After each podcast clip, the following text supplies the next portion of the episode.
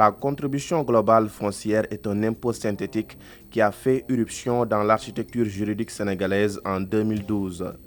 Contrairement à la CGU, la CGF n'est pas un régime de droit commun pour ses assujettis, mais plutôt un régime optionnel. Une fois l'option à la CGF entérinée, l'assujetti ne peut retourner au régime du droit réel qu'après trois ans.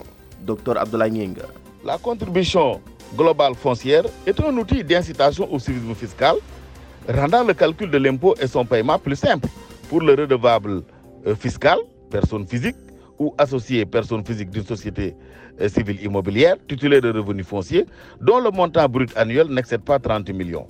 La contribution globale foncière est un impôt synthétique qui agrège quatre impôts, à savoir l'impôt sur le revenu foncier, l'impôt du minimum fiscal, la contribution foncière des propriétés bâties et la contribution forfaitaire à la charge des employeurs. Donc vous voyez que la contribution globale foncière n'intègre pas la TVA, ce qui veut dire que les redevables que j'ai visés Supra, qui mettent leurs immeubles en location, les immeubles nus à usage outre que d'habitation, ont l'obligation de déclarer la TVA. Alors la contribution globale foncière, pour les personnes physiques qui ont des loyers annuels qui ne dépassent pas 12 millions payent un mois de loyer. Ceux qui ont des loyers annuels compris entre 12 et 18 millions, c'est un mois et demi de loyer. Et ceux qui ont des loyers compris entre 18 et 30 millions payent deux mois de loyer.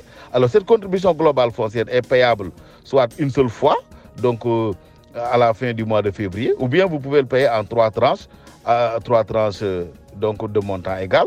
Mais cette fois-ci, ce sera en fin février, fin avril ou bien en fin juin. Docteur Abdoulaye Ning, merci. Je rappelle que vous êtes inspecteur principal des impôts et des domaines, chef de bureau de la stratégie et de la modernisation à la Direction générale des impôts et des domaines, la DGID. Merci à vous également, mesdames et messieurs, d'avoir suivi ce tout premier numéro de la semaine de votre rendez-vous économique préféré e-business, présenté par Mam Abdougaï Kassé. Nous vous donnons rendez-vous demain dans Dakar Direct.